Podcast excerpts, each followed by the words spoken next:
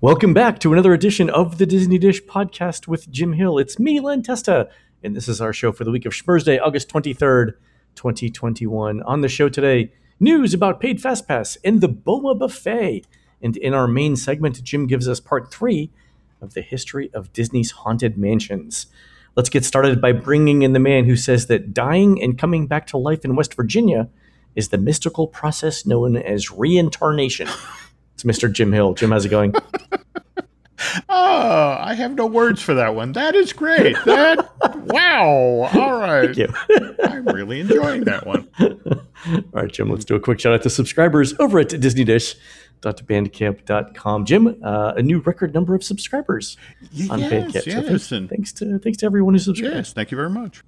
And thanks to new subscribers Rhonda C, Tracy Hunt, and Mare, and longtime subscribers Steve Lutwin, Craig 1971 Nelson, and Mark Rugg. Jim, these are the folks who ride in the back car of every Casey Jr. train in Disneyland, delivering Amazon Prime packages to all the miniature villages and towns along the route. True story. Ooh, I would imagine you can't even see the front of Geppetto's toy shop at this point. It's sort of like all them tiny little cardboard packages. You wonder who supports the villages. And this, you do a little digging, and this is the answer. All right, folks, let's do the news. The Disney Dish News is brought to you by Storybook Destinations, trusted travel partner of this Disney Dish podcast. For a worry free travel experience every time, book online at storybookdestinations.com. All right, Jim, uh, start with the simple news. Remy's Ratatouille Adventure will open with virtual queues, that is, boarding groups, and no standby. We said this would happen a couple weeks ago. Lo and behold, James, Okay. it has happened. I, I believe the phrase we use here is we always start a show with a hearty round of self congratulations. So, hey, yes, exactly. Every show should begin with a round of self congratulations. okay. Also, uh, Boma, the fabulous buffet over at Animal Kingdom Lodge, has reopened. In fact, a couple of hours ago, Jim. It's uh, we're recording this on Thursday. They opened at eight o'clock. Our very own Christina was there Oh, and can, said it was. can she come back on the show and talk about it? I, I always have enjoy having Christina. on the show. we're gonna have to have her on because she's uh, she's been sending me pictures of stuff. Let me just say, Jim, that's not the way to start your morning. Like I've been traveling a lot, so I came back, Mhm. you know, this morning, and in the kitchen for breakfast, the things that were available to me were a couple of grape tomatoes, a fig, a hard-boiled egg, and some protein powder. and Christy starts sending me pictures of the Boma buffet. Oh, Like I now I am super hungry. Anyway, she said it's fabulous. Looks really really good. She's going back to dinner to, for dinner tomorrow night. cool, cool. So super excited about that. And then we'll have Christiana talk all about it. Good. Great to hear. She also said that um, Food and Wine opened the seven booths that they were supposed to open on October 1. They opened them early last week. So um, she's sending me tasting notes on that. We'll have her back. She'll, she can talk about all of it. Oh, okay. Also, Jim, uh, this week Disney confirmed that the NBA experience in Disney Springs is closed forever. Jim, we hardly knew it. This one, especially if you're a member of the Disney World Resort Management, hurts. October 2014, uh, the Walt Disney Company extends its relationship with the NBA. New nine year agreement that runs through the 2016 2017 season all the way to 2024 2025.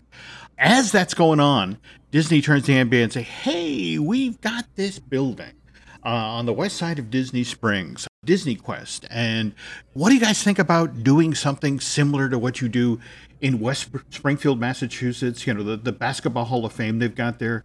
But what if we do it in a Disney way? And the NBA is intrigued. So, uh, June of 2015, it gets announced that on the west side, you know, Right. we're going to get In, in the NBA experience, there was an NBA thing at Universal, right? Yeah, but again, that was more of a restaurant shop thing. Where this Okay. this was, they they described it as a one of a kind destination, hands on activities, put you right in the middle of NBA game action, and the idea was they were going to put it inside of the five story tall, hundreds thousand square foot Disney Quest building, and they actually announced, you know, that work would begin in 2016 but 2016 comes and goes and nothing happens. And the reason this is is the NBA goes down to Florida, walks through the Disney Quest building, and goes, "Nah, we don't want to fill a hundred thousand square foot building. We're thinking, say, a fifty thousand square foot building. So you're going to need hmm. to pull this down and build us a brand new purpose built building." And Disney was like, well, that wasn't really what we agreed to. And so it stalls for the better part of a year, and Disney finally acquiesces. Uh, we hear in January of, of 2017 that Disney Quest is going to close in July. And it does. And then in October of that same year, uh, we see demolition of the Disney Quest building begin. March of 2018, the seal finally starts going up for the NBA experience. And they finally open the doors in August 12, 2019. $34 to get in and play, what was it, 13 interactive experiences. And right from the get go, they struggled to get anyone to come through the door. No, yeah. There was, uh, at one point, they were positioning cast members all along that particular side of Disney Springs in NBA jerseys saying, Have you tried the, Dis- have you tried the NBA experience? Yeah. So, you know, in a weird sort of way, it was kind of a kindness that March of 2020, the pandemic comes along, all of Walt Disney World reopens, and but for me, it was very, very telling that first element of the Walt Disney World Resort that comes back online is Disney Springs. That's May 20th, 2020. And Disney Springs opens, NBA Experience does not. This whole time we've been hearing stories about how the NBA is furious with Disney because they weren't getting their numbers and it was just sort of like well if we hadn't had to tear down the whole building this might be a different story you know that we wouldn't be shouldering these huge costs. And and now disney's got to turn around and find a tenant for this 44,000 square foot building that was purpose built for the NBA experience. Yeah, I mean, that's, a, that's just a lot of space. And what about this basketball court? Uh, well, you know, square dancing. What do you think? Come on, you know. Clogging, it's coming back. There you go. There you go. Yeah, uh, that's so. What did it? It ran what? Six months? If that. If that. Oof. Even then, they knew six weeks in they were in trouble. Yeah. And they began having discussions with the NBA about lowering price points and and it's just they they would have none of it. So, I mean, honestly, it, unless it was free, I don't know that anyone would pay to go in. And the thing that kind of kills the people at Walt Disney World is, yeah, Disney Quest hadn't been updated in decades, but it still did business. You know, the, it was something. Yeah. yeah. Now, now you have a, a, building just sitting there with no. Yeah. So, I mean, they, they could put video games in there. that would be the cruel irony, Len. but you can't do that because you already committed that idea to the Play Pavilion at Epcot, which is going oh, right, into the right. old Wonders of Life building. So I forgot about that. Uh, yeah, because uh, we haven't heard anything on that in a while. Uh, All right, keeping uh, keeping the news in Disney Springs for a bit. Uh, Cirque du Soleil, drawn to life, now has an opening date, which is November eighteenth of 2021. Tickets are on sale today, but as we record this on the Thursday before, Jim, prices are not released. Have you heard anything about pricing for this? I want to say somebody had backdoored in and had arranged for two seats in the backmost section of Drawn to Life. And the price they were quoting for the low price tickets was $85 a piece. I question how they got in. They could have taken advantage of a glitch or somebody may have shared that info, but but that's an interesting place to start. That's a little bit more than I uh, anticipated, mm-hmm. but uh, but we'll see on that. Yep. You know, I've never been to a Cirque du Soleil show in Disney World. Really? Yeah. The last one, La Nouba, when I went, well, I went twice. I saw it early on, and the only way I can describe it, Len, it was kind of like a fever dream. It's like Okay. Jim, I think that's every Cirque du Soleil show ever with different music, right? But the second time, I actually, they, the, the folks at Cirque were kind enough to allow me to chase the stage manager backstage for an entire performance. And we went everywhere in that theater. In fact, I, I remember we were up on the fifth or sixth floor of the building looking down at the stage watching as the safety net for the areas was being folded into place, and evidently it was, you know, again, they're, they're so professional, it could unfold to, you know, just I think a half an inch away from the wall of the theater to accommodate this, and then just fold up and disappear, you know, for the next act. Wow. Uh, you know, it was an amazing evening. You know, still remember the experience fondly, and have great hopes for uh, Drawn to Life, if only because Disney legend Eric Goldberg did a lot of new animation for this thing. So I'm, I'm really hoping it's going to be a great show. It'll be good to draw people to that end of uh, Disney Springs too. The uh, the Mm. restaurants and stuff on that side have been looking forward to this for a long time. Yes, especially uh, given the underperformance of a certain NBA experience. So exactly, exactly. And uh, and they're getting a new uh, Salt and Straw, right? The place that's taking the place of Ample Hills, the ice yes, cream yeah. place. So It's also going Mhm. good. So a few new things coming Mhm. to uh, to that end of Disney Springs. That's good. All right, Jim. The big news this week: uh, Disney finally announced pricing and details on its Disney Genie, Genie Plus, and Lightning Lane offerings. So we had outlined this mhm, a couple of weeks ago. Let's go over the uh, the basics here. Mhm. So Genie is the trip planning app that maps out your day and suggests times for you to visit favorite attractions. There's this thing called Genie Plus, which, if you're familiar with Disney theme parks, is paid fast pass in the style of Max Pass at Disneyland, but for Walt Disney World at $15 per person per day, and Disneyland at $20 per person per day. Instead of uh, calling it Fastpass lines, it's now using the Lightning Lane, which is the new word for Fastpass line. Uh, also, Jim, you'll be able to buy a Lightning Lane individual passes for one or two attractions per park. Disney didn't release the cost of this. I'm hearing something like five to twenty-five dollars each. mhm. So that's the those are the big three things. So I think a couple of weeks ago we outlined all the different ways in which you'd be able to to wait in line. It looks like we got most of that right. The one thing that didn't Disney didn't announce Mhm. that is in Paris Mhm. is the idea of a standby queue where if a line gets too long, you won't be able to enter it. We thought that was going to be part of this announcement. It's not. So uh, anyway, we got paid fast pass in Walt Disney World and Disneyland, uh, two different ways, uh, and we have a trip planning app coming up. yeah. What was your take on this, Jim? I, first want to ask if you saw the headlines today that accompanied this announcement. I can, we'll start with the Orlando Sentinel. Disney World replaces free fast pass with paid reservation system. New York Times chose to write about the story saying to skip the line at Disney, get ready to pay a genie. And then Market Watch has Disney is replacing a beloved free perk at its American theme parks. Yeah, I don't, I don't know that that was necessarily the headline that Disney Media Relations wanted No, wanted not the takeaway that people wanted. Yeah. No, and over the past four months, there have been eight different stories to the effect of expensive things, you know, Disney raising prices, that sort of thing. R- realistically, this story started in January when Disney announced they were eliminating Magical Express. Right. So Magical Express went away, and it only it was only in the last couple of weeks Mhm. That we realized how much the replacement Mears Connect is going to cost. Mhm, mhm. So that's thirty two dollars per person round trip between the airport and a Disney hotel. So fam- uh, and twenty seven dollars for kids. Mhm. So what 100 110 115 dollars for a family of four. Yeah. That was free in 2020. Mhm. Now it's an additional cost, right? from May 24th of this year. This was tied to the opening of, of Avengers Campus. The Today Show actually did a story about how Disneyland now has a supersized sandwich that's $100.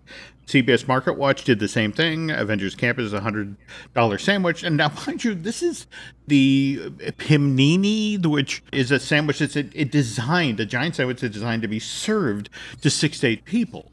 Right. So it's, it's 16, uh, 12 to 16 dollars per person, right? Right. In the overall scheme of things, Like- that's in line with Disney prices. But then, just less than 10 days later, again, tied to the opening of Avengers Campus, we had the Orange County Register ran a story about would you pay $65 to get the top score of the Spider Man ride? Oh, right, because you uh, you can add um, uh, Spidey web slinger toys, That's it exactly. put them on your Yep. yeah for sixty five. Okay, jump ahead to July of this year. Travel and Leisure posts a story about the Disneyland Paris replacing its. Oh, hold on. Sorry, you're- you're- the, there was a there was a June announcement, right? So in June, Disney announced that Oh. only deluxe resort guests there we go. would have access to evening extra magic hours. you you see what's going on here. The the drumbeat Yeah. of you're gonna have to pay extra. You're gonna have to pay extra. And the announcement of the fast pass coming to Disneyland Paris and the, the Travel Leisure thing put out there, hey, we're hearing the same system coming stateside.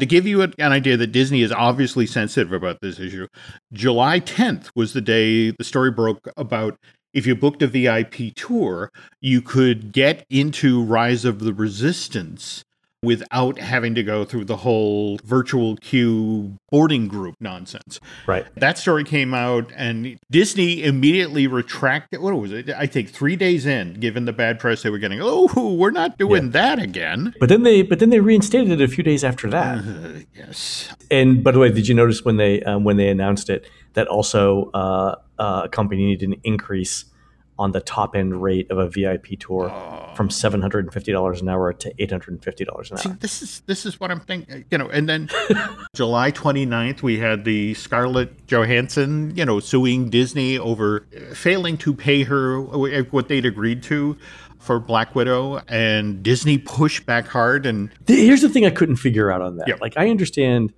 I understand Scarlett Johansson mm-hmm. suing the company over the particular language in her contract. Yep the thing I didn't understand was Disney's response to her. Yeah. Like, why? First of all, I don't know what message it sends to other actors mm-hmm. who want to work with, uh, who might work with Disney. Mm-hmm. But um, Scarlett has done, she's been a, a, a good sport mm-hmm. and done whatever Disney asked her to do over the last 10 years or whatever. Yep. For the, and again, she's you know, handsomely paid for it, right? Mm-hmm. Like, don't get me wrong. Yep. But she's strongly identified with the Marvel franchise mm-hmm and for Disney management to come out and criticize her specifically for this sort of thing. Mm. First of all, to let it get to this point, what are we talking about here? Twenty million dollars. Yeah. And so this was my this was my question to somebody in the mm-hmm. in the Wall Street community. Mm-hmm. If you went to the board of directors and said, "We're gonna we're gonna make Scarlett Johansson mad, mm-hmm. but we're gonna do it in order to avoid paying twenty million dollars," is that a good investment? in the long run, would you make Scarlett Johansson mad for twenty million dollars? Uh, and I don't know that that's a good decision. No, right? No, it's not. And especially when you think of the resulting bad press, and w- which by I I, I loved Disney tried to say mm-hmm. that she was compensated fairly, and that and that they were disappointed that she tried to make money back. She might try try to do something what the, like callous mm-hmm. during COVID, mm-hmm. which was like of the two of you, Scarlett Johansson and the Disney company, which one of you fired thirty thousand people and cut them off from money and healthcare during the pandemic? I don't think it was Black Widow. And but I was, I was the person I was talking to was like, what? why uh, why are you doing who's like and you know this is not some pr flag no this is not an intern no. at uh, disney public relations writing these responses to scarlett johansson mm-hmm. this had to be approved literally by bob chapek yeah and like you don't you don't criticize scarlett johansson if you're somebody out run, uh, running the Disney Twitter feed. And the blowback there that Chapek got there were a number, number of stories in the trades to the effect of, you know, here's a guy coming out of consumer products who's not used to dealing with talent, and what does this say long term about Disney? You didn't even tell You, you don't treat people that way. Yeah, you, like, yeah. you, don't. well, I, I don't know if you then saw off of the earnings call last week about kind of when he talked about how releasing Shang-Chi and the Legend of the Ten Rings, yes, there's been a COVID resurgence, and so now we were going to go with a 45 day long window between theatrical release and when it would, could show up on Disney Plus, and how this was an an interesting data point and an experience. And Simu Liu, the gentleman who plays the title. Oh, they said it was an ex- he said it was an interesting experiment, right? Yeah, but again, he he used the term data point at some point to the effect of, and this is the thing when you talk about actors and you talk about movies. Samu went on Twitter and actually challenged the CEO of the company. So that that's two two stars from the Marvel Cinematic Universe who came out and made the CEO look bad, which again, when you only have a two year long contract before the, the board has to decide whether or not you're going to continue on as the CEO, probably yeah. not the best thing.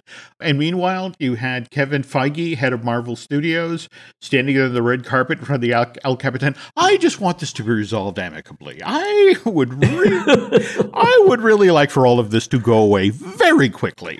Well, that's the thing. I mean, he's got he's going to have to deal with the actors. Mm-hmm. Oh yeah, yeah, right? yeah. And this is the MCU where people come and go. You bring them back, right? But I mean, okay, so so you see how Disney's treated Scarlett Johansson. You're Emily Blunt, Yeah. looking at this and saying, "Am I going to have to worry about every single thing being spelled out in my contract?" Or because ine- inevitably th- things happen that people can't anticipate Mhm. in a contract, right? It just it's it's it's just part of life, right? Not to further go down the rabbit hole here, but I, I don't know if you saw what was reported in Belloni's What I've Heard newsletter, but basically Emily, no, it's Emma Stone. Emma Stone, who who starred in the the Cruella movie, who just agreed to do Cruella two, and evidently, very quietly, in order to make sure that she didn't launch a lawsuit of her own, they had gave her a seven figure make good payment for the first Cruella movie and promised her that if she came back for the second one, she'd get a seven figure salary. So this is all because we need this PR problem to go away. We don't need people talking about Disney and money. And speaking of which, August 5th this year, we get uh, announcement about what a two day long experience in the Halcyon is going to cost. The uh, the Star Wars Hotel. There we go. And CNN reports Star Wars Hotel coming with an out of this world price tag, travel and leisure. Disney Star Wars uh, Galactic Star Cruiser Hotel will cost family $6,000. USA Today, I, I thought of this one. New Disney Star Wars Galactic Star Cruiser Hotel stay will cost more than a mortgage. wow, that's uh the headline writer at USA Today was having fun with that one. And then finally, we to today, we were just talking about the headlines that Genie got, and we are six weeks out at this point from the start of the 50th anniversary celebration, and we now have this cumulative narrative that you know for for four months solid, every two weeks, we've had some sort of story about how expensive it is to go to Disney, and the company, in fact, is a term they actually use in the company called the income qualified. wait, wait it- it- we would call them rich folk. Well, see, right? that's it exactly. You can't call them rich folk, but you can call them income qualified. But those, these are the people who, when it comes to Genie, and it's like, how much to get my kids on the ride? Sure. Or five thousand dollars, you know, at least, you know, to go on the Halcyon. Absolutely. But Disney counts on so many of us go back every three and a half to four years because it's kind of a family tradition and we have nostalgia and affection for the characters. And this sort of thing, this drumbeat, this cumulative thing about you know how Disney has gotten expensive is a very dangerous thing to put out there to have in the zeitgeist, especially at this time when you have Florida kind of seeing a resurgence of COVID. In fact, I think you were talking in the previous show about the, the when the COVID numbers went up, how many people from travel agents you deal with yeah, just canceled. just Yeah. canceled. And it just sort of, Yeah. do you really want to give people an additional reason to cancel their trip to Walt Disney World? To to have them, well, geez, it's expensive and potentially dangerous. It's a lot. I, I think at this point, media relations is is just give it up. I mean, they're they're trying to triage all of this as best they can, but I think this stuff is coming so fast. It's just, Again, Len, this is a really dangerous narrative to have out there, especially Yeah. with Universal down the street, with Harry Potter and the Minions, and soon to have Super Nintendo. I mean, people still want to go to Florida vacation, but if what they're hearing from friends and family is Disney is too expensive, that's the year you go to Universal. That's the year you know Yeah. you, you book a room at, at the dockside and discover what you can get there and how much further your dollar goes. It's a thing, right? So the you know the the Magical Express replacement's a hundred and some dollars per trip now for a family. Family of four going for four nights. If they wanted to get the fast passes that were free last year, it's fifteen dollars per person per day. So that's sixty times four is another two hundred and forty dollars. I mean, you're looking at an extra three hundred and fifty dollars on your trip right there, just for the things that were free mm-hmm. in 2020. That's a difficult proposition, right? Because it's not like the, I mean, it's not like all the other prices went down, mm-hmm. right? Hotels get more expensive every year. Tickets get more expensive mm-hmm. every year. Yeah. But the experience hasn't changed. We're just paying $350 more now for the same things we got last year. But the fact that the spotlight has been thrown on this issue, and it, it's in the headline of all of these stories. When the park opened up and it, it had the A, B, C, D ticket system, that first summer, there were all these stories about geez, you have to pay to go on every ride, and you know, you're constantly reaching in for your wallet, and It's the nickel and diming that people hated. Yeah. and that's why Walt invented the ticket book. That figured, you know, you you buy your admission at the same time you get this book full of tickets, Yeah. 10 adventures, 15 adventures, you know, that sort of thing. And so people weren't always reaching into their wallets. And so that sort of placated the masses, you know, all right, I'm going to Yeah. Disneyland. And, and they focused on they had a good time rather than how many times they opened their wallet. And and Yeah. right now, Disney has set up the perfect storm. You know, the, between Magical Express, between the launch of Genie, between the the Halcyon, it's just so much is out there about. Have you heard how expensive it is to go to Disney? Oh, and you know that there's going to be upsells on the Halcyon. Oh yeah, yeah, it's a lot of nickel and dime. it is. I'm going to be surprised if this whole thing lasts five years. Mm. Like, it just doesn't seem like this is something that people will just get used to. I don't see the system that we that was announced yesterday being the same system that's in place in five years. I know Disney wants people to go home and talk about, you know, in fact, all of the. Oh, people are going to go home and talk about it, Jim. Yeah. People are going to. But they, they wanted people to go home and talk about the ease of use and how much easier it made their vacation and that sort of thing. And I really don't think that's what people are going to say. So, I don't think they're going to get away from the it's very expensive narrative, but we'll see what happens. All right, Jim, thanks very much for that look at Disney's price increases in the news. Now it's time for the listeners to get involved. If you guys want to send us uh, your feelings about uh, these recent announcements Disney's made around uh, things that used to be free, uh, costing money, and how that's going to affect your travel plans, send us a note at the, the Disney Dish podcast.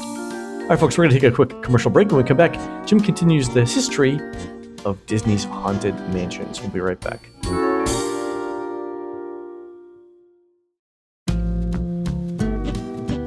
Last week, we did part two of our Haunted Mansion series, Yep. and you had given us the story of Captain Gore and his wife Mhm. and how they fit into the Haunted Mansion lore. Mm. And Disney had done some tests they had. of this story They on the studio's lot, Mm. and it seemed to work, right? It did, it did. But remember, the thing of the, the Captain Gore and his bride Priscilla, they built a lot on the back of what Walt and Ken Anderson had learned during their visit to the Winchester Mystery House up in San Jose, California. And I- wanted to offer not a correction, but a, a clarification. We talked about the story of Sarah Winchester, who was the widow of William Wirt Winchester, who's the gentleman who, whose company made and sold the, the Winchester repeating rifle. Story I told last week about the widow who was supposedly fearful of all the avenging spirits uh, who had supposedly been killed by that rifle and what they might do to her family, who, who then launched into a 40 year long building project. This is actually the story the staff at the Winchester Mystery House has been telling since February of 1923, which was when the, this Queen Anne Victorian Salamander was first thrown open to the public. Okay. Well, Disney Dish listener Emily from Pittsburgh reached out early earlier this week to reveal that there's actually another side of the storyline. That what may have really been going on inside of the Winchester Mystery House with all those years of construction is that Sarah was actually something of a self-taught architect. Oh, really? Yeah, I didn't know that. Yeah, so this whole widow tortured by vengeful spirits may have been a story invented out of whole cloth by the people who purchased the Winchester family home after Sarah died in September of 2022, with the idea of actually turning the sprawling house into a tourist attraction. And if you want to learn more about this fascinating spin on the legend of the Winchester Mystery House, you need to seek out an article that Katie Dowd wrote for SFGate back in February of 2018. Wonderful title, Len. It's like everything you think you know about the Winchester Mystery House probably isn't true. Wow. All right. Katie Dowd wrote the article, well worth seeking out, and thanks again to Emily of Pittsburgh for bringing this to Len and Mai's attention. So, stepping back into the, the story now, so it's now spring, late spring, early summer of 57.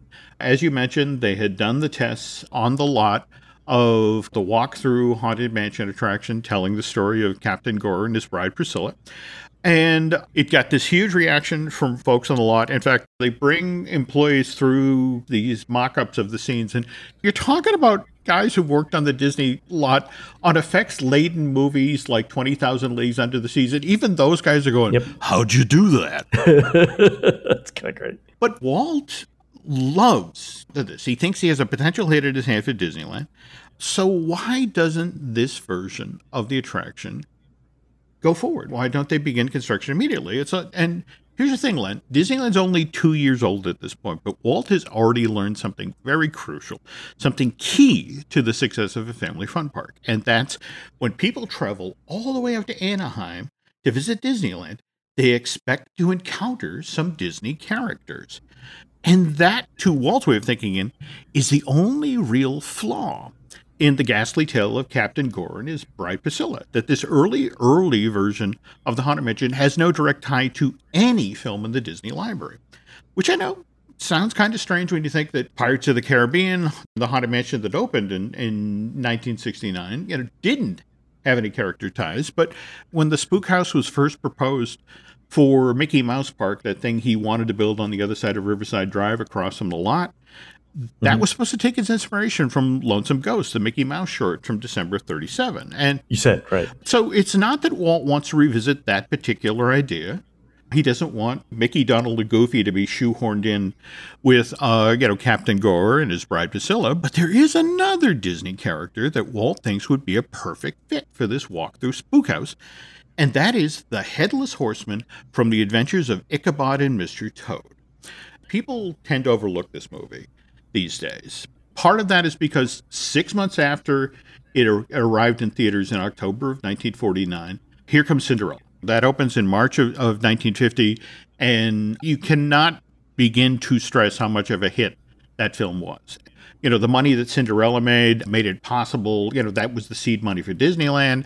That was the money that funded production of Alice in Wonderland, Peter Pan, Lady and the Tramp. I mean, it was a, a very consequential film for the company. But that doesn't take away from the fact that The Adventures of Ichabod and Mr. Toad, which came out just before Halloween in 1949, was a, a very big hit. And Walt remembered this, and because he wanted that first season of the Disneyland TV show on ABC to be a hit as well, he actually took the two component parts of that film the the wind in the willows and the legend of sleepy hollow and actually used them for full episodes of the disneyland tv show on abc the wind in the willows ran in February 55 during the first season. And then The Legend of Sleepy Hollow ran in October of that same year. So I remember The Legend of Sleepy Hollow. What was the Wind in the Willows thing? That's Mr. Toad. That's where we got Mr. Toad's wild Oh, okay, okay. Okay. So the Legend of Sleepy Hollow airs on the Disneyland show October 26, 1955, five days before Halloween does a oh, huge oh, rating. Yeah. And Walt nice. Walt remembers that. He remembers the huge lines he sees every time he goes to the park of people standing outside of Mr. Toad's Wild Ride. And it's like, okay, it's time for the headless horseman to get his moment in the park. So he goes to Ken and Ken, is there a way we could get the headless horseman in here? So Ken goes back to the scenario he's put together for Priscilla and, and Captain Gore. Okay. We have two versions of this one from September of 57, one from October of that same year. Okay, so so the park's open for a couple of years, but construction has not started on Haunted Mansion. So where where was Mansion supposed to be? Like at this point, Walt had envisioned the walkthrough version of this attraction being built approximately where the entrance to the Temple of Mara is right now. That it would have basically hugged the side of the Jungle Cruise. So in Adventureland. In Adventureland.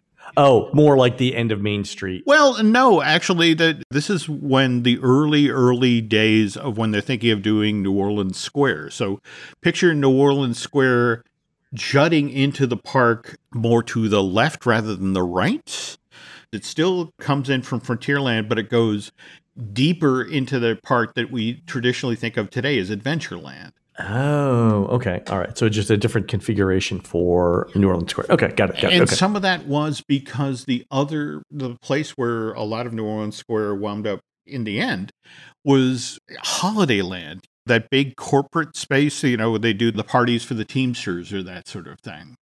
Okay, so Ken has orders from Walt to find a way to shoehorn the Headless Horseman into the Haunted Mansion uh, storyline. And he figures the only place this really works is the Grand Ballroom, which this is where the now dead Priscilla supposedly summons the ghostly crew of Captain Gore's pirate ship. And, and the effect we were previously seeing as we stood in the grand ballroom, looking out through these floor to ceiling windows that were kind of obscured by tattered lace curtains, but we were looking down into a harbor below the mansion where after Priscilla summoned the crew, we'd see this ghostly pirate ship manifest itself and then Hmm. turn and start to sail toward the mansion. I mean, a killer effect. Everybody loved it. But now we got to figure out how to put the headless horseman in here. And so Ken now turns this scene into, well, for lack of a better term, it's an early, early version of Madame Leota's call in the spirits wherever they're at. Really? Yeah. Okay, so you're standing in front of those floor to ceiling windows in the grand ballroom. You're still looking out below at a fog choked harbor in the distance.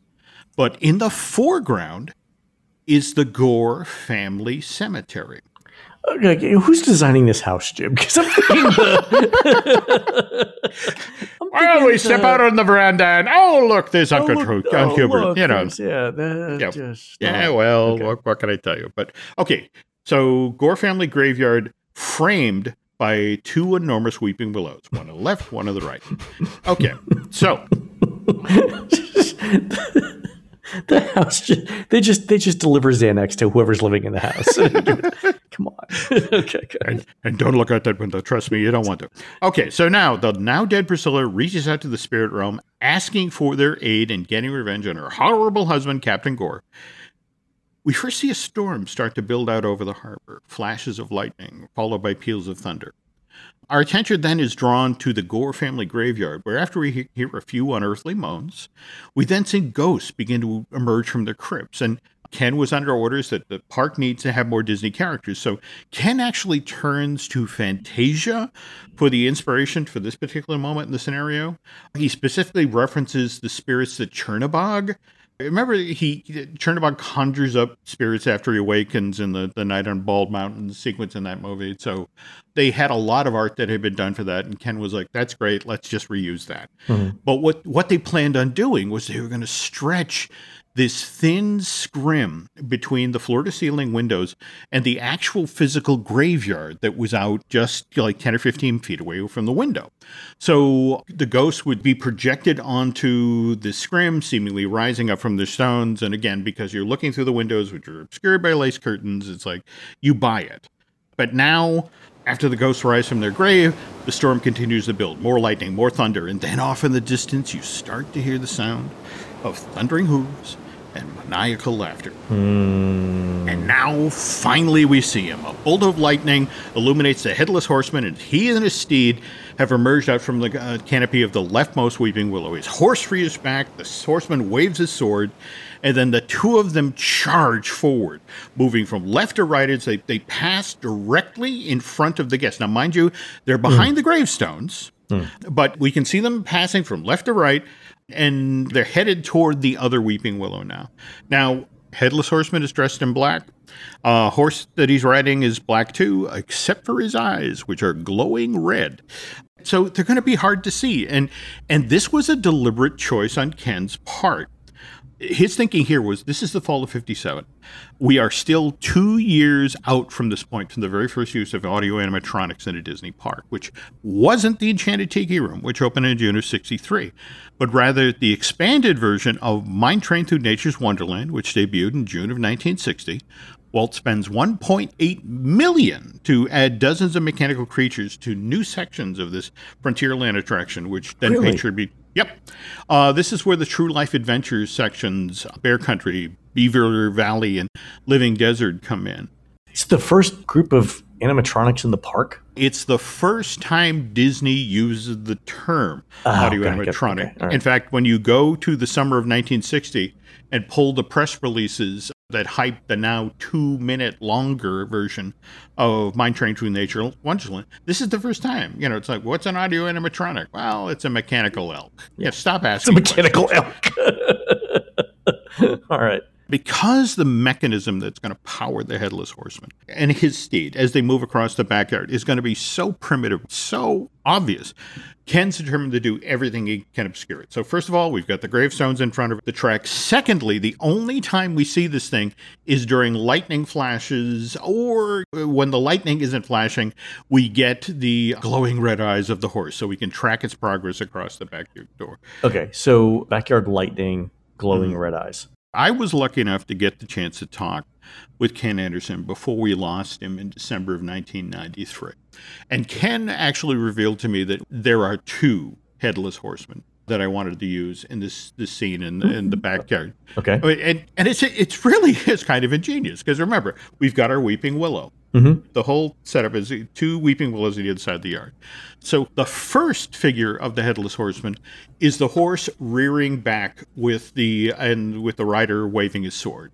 Okay. It's only after the ghosts rise from their grave, and we've been looking center at the ghosts rising from the graves. So we're not paying attention to the uh, the weeping willow on the left. And what's going to happen is a bunch of the branches on the weeping willow on the left are going to suddenly lift up, and there, under that. Is going to be the headless horseman steed, you know, rearing back, and he's waving his sword, and there's a lightning flash, and we look over, and it's like, whoa, what's that? And then now it's dark and the leaves, leaves fall back into place. And now coming out from under the tree on its track is the riding version of the Headless Horseman, who again just moves from left. Jim, this this attraction would have to be sponsored by Depends Undergarments. At that point, like what the people would just lose their Oh, no, absolutely. Absolutely.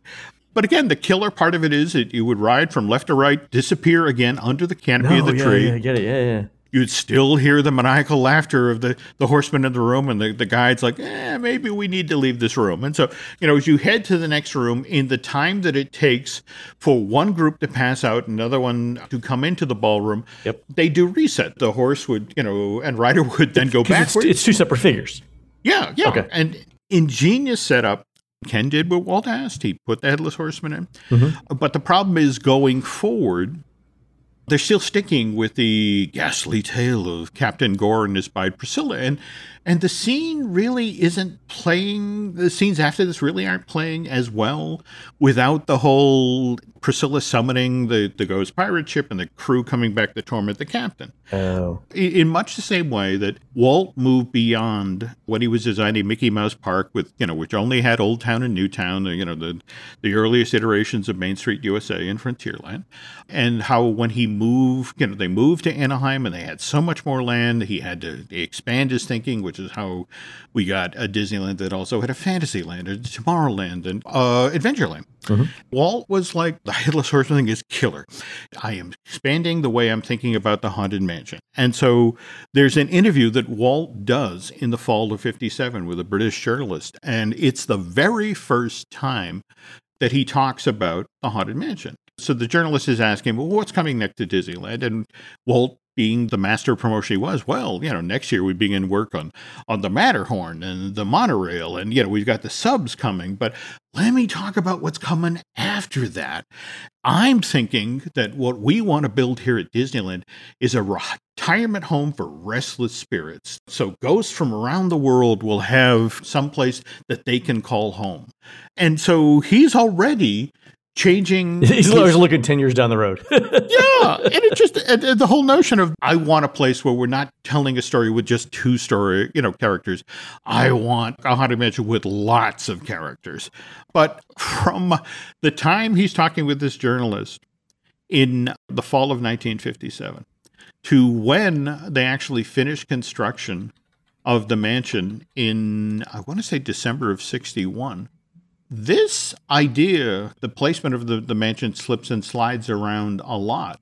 It goes from the spot we were talking about earlier, the, the site cozied up against the Jungle Cruise and, and Adventureland, to it winds up uh, abutting where uh, Holidayland had been at Disneyland. But there was also kind of a deviation plan here, Len, where the Haunted Mansion actually left Disneyland. It traveled all the way out to St. Louis, Missouri, where the very first version of this attraction was going to be built inside of a two block long indoor theme park that actually predated Disney Quest.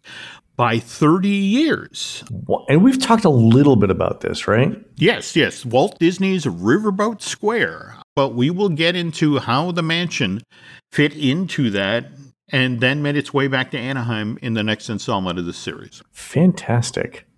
All right, looking forward to that. Because I didn't realize, I know we've talked about the St. Louis riverfront property, but I didn't realize that mansion was supposed to be built inside of that. That's going to be super Not only mansion, not only mansion. This was also where the very first pirate version of Pirates was supposed to be built. The blueprints for the inside of this building went up for auction a couple of years ago, and I, I got to see them and mansions in there. You know that it's surprising how many different attractions were initially supposed to be part of that indoor theme park. All right, so you can grab the um, the blueprints and we'll um, we'll review them before the next show. We'll do. Fantastic. Good job, Jim. I try.